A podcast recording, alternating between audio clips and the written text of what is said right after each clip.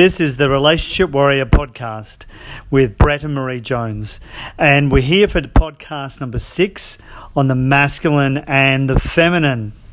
And I've got my gorgeous wife, Marie, here. Hello, everyone. Nice to be here with you on one of my favourite topics the masculine and the feminine. And this is the first time Marie has done a podcast, and it's a perfect one to have her here because we're talking about the differences in the masculine and feminine. And I know this is a topic many of you have been waiting for. You know, we've been warming you up to, okay, let's talk about the relationship area of the kingdom, which is a really important area. But we had to prepare you for that because you have to do the work on yourself first. And I think with the masculine and feminine, it's in knowing the differences, then do we have the influence to influence our partner. And often um, I see with couples where they're trying to influ- influence with not knowing the differences. Because we come to this really important critical area of the kingdom, because without the king and queen rising, the kingdom is going to fall. And we have to understand that we've been conditioned in a way at the moment, in our culture particularly, that over 60% of marriages are failing because we no longer understand these inherent differences between the masculine and feminine within us. So the first difference, which is, is really obvious when you look around, is women speak 28,000 words a day. And every man knows this. and men speak 7,000, and that's on a really, really good day. And it's important to know these differences because you can set it up where when you both know that difference, then you both can influence each other. So if the woman wants more words, she can say to her partner, Hey, I need more words at the moment. And then he really gets that and will make that effort. And remember that when the woman receives those words, then she feels closer to her partner. So, from a guy's perspective, we can get to a point where we're overwhelmed with those words. Like those words can just be like, "Oh my God, is she going to keep on talking?"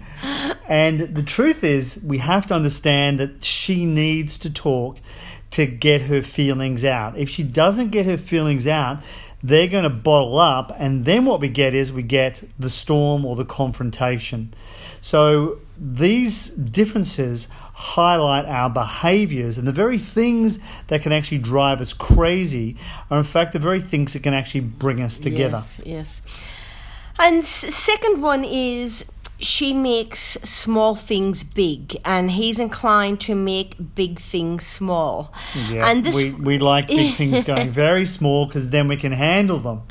And this weekend, I just watched my friends do that, and it was really interesting. We were um, in Bali for the weekend, and we were at a place called Waterbom Park with the kids. And now the kids were off on all the water slides and um, she said, "Oh." She needs to pull one of the kids away from playing because she wants to give medicine because he had a sore ear.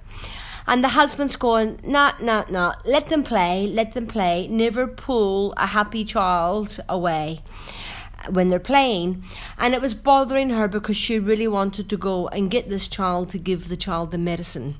Now, lucky for them, they are aware of the differences and she, once she explained why she wanted to get the child, um, because if he doesn't have the medicine and his earache starts again, he'll start having meltdowns. So she didn't want to deal with that problem later. So once she um, explained that, he got it. And they went and got the child and got the medicine.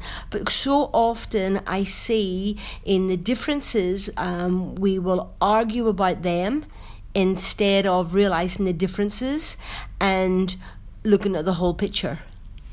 See, there's nothing worse than not understanding these differences because if if we do understand them, now we've got a route through. Now we've got a pathway that we can actually follow to begin to build the kingdom. When we don't, what we do is we just project that onto somebody else and go, oh, she's just being silly, or it's better not to have the kids disturbed. Just let them go and play and that then is going to lead to a conflict. understanding these differences and making the effort, pushing through this, is what is going to create a brilliant kingdom. Now, when it comes to men and women in So- the masculine and feminine, let us explain these differences. So, number three. So, with women, when they're in their masculine, they will feel they are everything to everybody. They they are running the house, running the kids, running the husband, um, often running the finances. They're tired and they're everybody. They're everything to everybody, and that leads to then them um, confronting, feeling alone, um, and when the guy is in the feminine, you'll find he's complaining, and often about her, but he's complaining a lot. And he'll also feel no matter what he does, he is unable to make her happy. and he'll feel like he's alone in the relationship. He'll feel like he's in a relationship with her, but they're really just two people living in the same house. And whilst he goes off to work and he comes home again, nothing is shifting. So if that's you, what you'll be experiencing is probably a low sex drive, a low testosterone count, which is why it's now epidemic in our culture. And as a man, you'll be feeling like nothing you do at home is right. So you'd rather be at work where at least you can conquer, at least you can produce, at least you can make a difference there. And we see that so much now. And number four, our last one for today women want to celebrate the connection in the bedroom. You know, making love for them is a celebration of them being connected. And they feel connected and they want to express that connection. And that's not so for a man, where a man actually a man is going to want to make love to create the connection.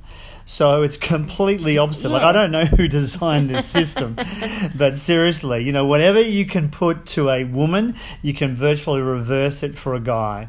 And this causes the inevitable communication gap. When we can build the kingdom and understand the communication code, then we know how to communicate between these differences. We build literally build a bridge between the two. Now, I hope these four tips were helpful today.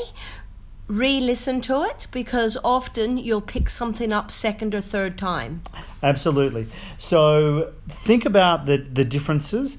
The very thing that you find that's annoying um, you about him or her about um, for you, then they're the very things you can now turn around and go, okay, why is she doing this? Because once we understand the why, then we know the how.